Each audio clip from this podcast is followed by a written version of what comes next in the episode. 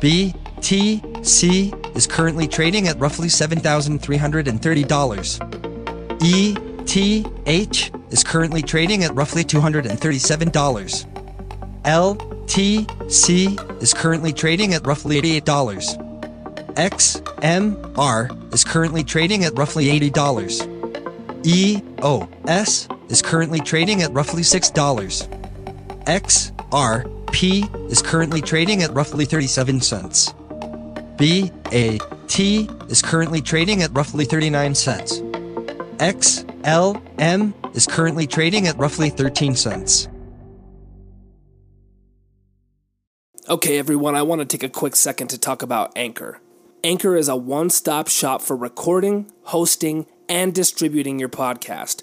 Best of all, it's 100% free and ridiculously easy to use. And now, Anchor can match you with great sponsors who actually want to advertise on your podcast. That means that you can get paid to podcast right away. In fact, that's what I'm doing right now by reading this advertisement. So if you've always wanted to start a podcast and make money doing it, go to anchor.fm slash start.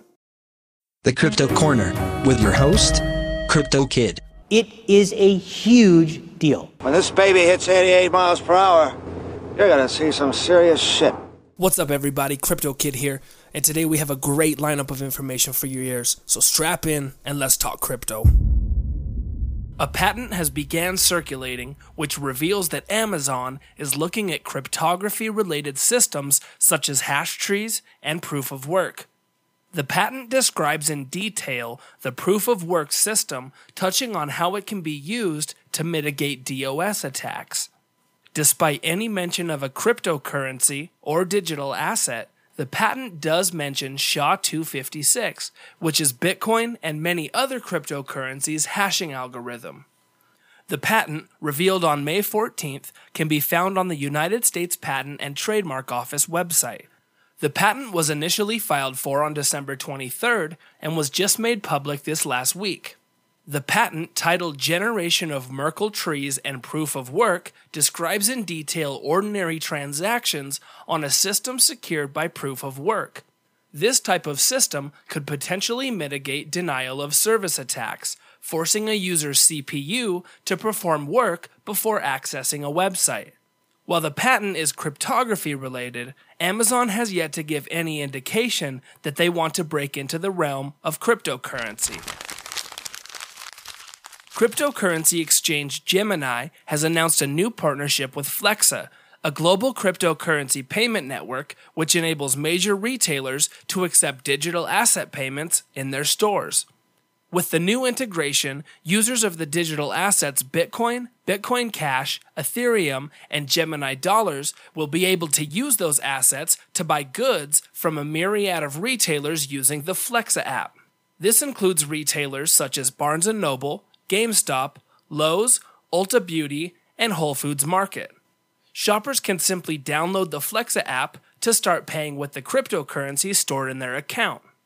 Tyler Winklevoss stated that Gemini has been an institutional grade platform since day one, but that they've always wanted to leave room for retailers down the line.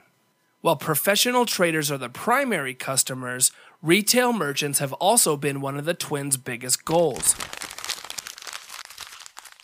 The Financial Crimes Enforcement Network, or FinCEN, has issued new interpretive guidance that consolidates current FinCEN regulations FinCEN says that this 30 page document is offered to help financial institutions comply with existing BSA regulations, the violations of which can result in significant criminal and civil liability to money servicing businesses. FinCEN states that the document does not establish any new regulatory expectations or requirements, and is in essence a summary. The document is similar to the recent framework published by the United States SEC on the regulations applicable while engaging in the offer, sale, or distribution of digital assets. Cryptopia has officially appointed liquidators Grant Thornton New Zealand after their efforts to cut cost and return to profitability proved unsuccessful. The liquidation process is expected to be long and drawn out with the appointed liquidators stating that it will take months rather than weeks. And according to the liquidators, users of the exchange will be contacted within a couple of days. Prior to the two week long hack, Cryptopia had over 450 coins listed for trading and boasted more than 1.4 million users. The liquidators will reportedly conduct an investigation and focus on securing assets for the benefit of stakeholders, during which all trading services on the platform will remain suspended. Grant Thornton New Zealand will publish an initial report to the company office's website next week. Web browser Opera has announced that very soon they will introduce native support for the Tron blockchain the browser will have a Tron wallet not only able to store Tron, but all of the Tron tokens running on the main net. Opera was additionally the first web browser to have a native Ethereum wallet, compatible with ERC20 and ERC721 tokens.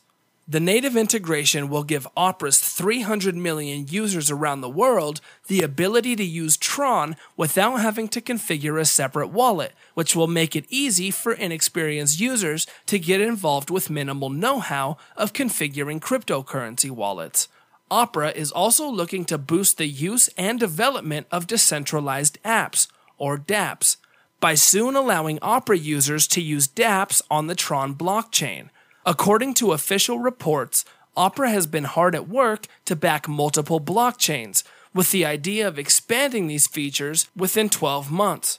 These updates come as no surprise when looking at the recent increase in popularity of browsers that use blockchain technology, such as Brave, Opera, and Dissenter.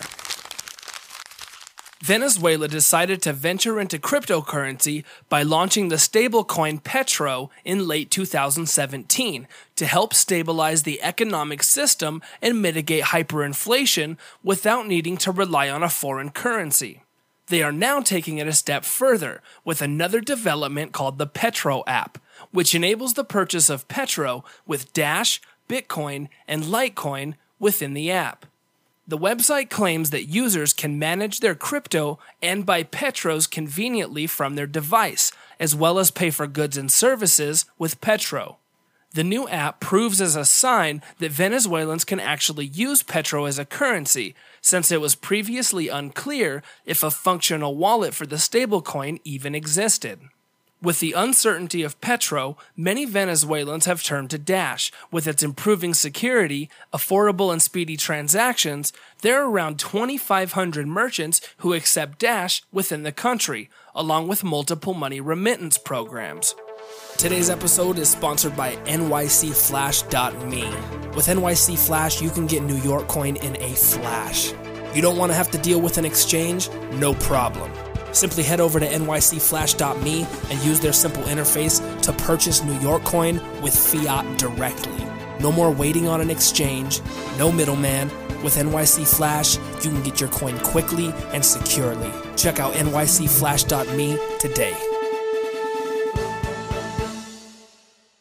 All right, everybody, that's it for today's episode. Thank you for stopping by, and I hope you have a great weekend. The Crypto Corner with your host, Crypto Kid.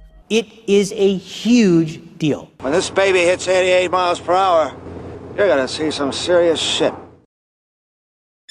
Produced on location at Chicken Valve Studio. Studio.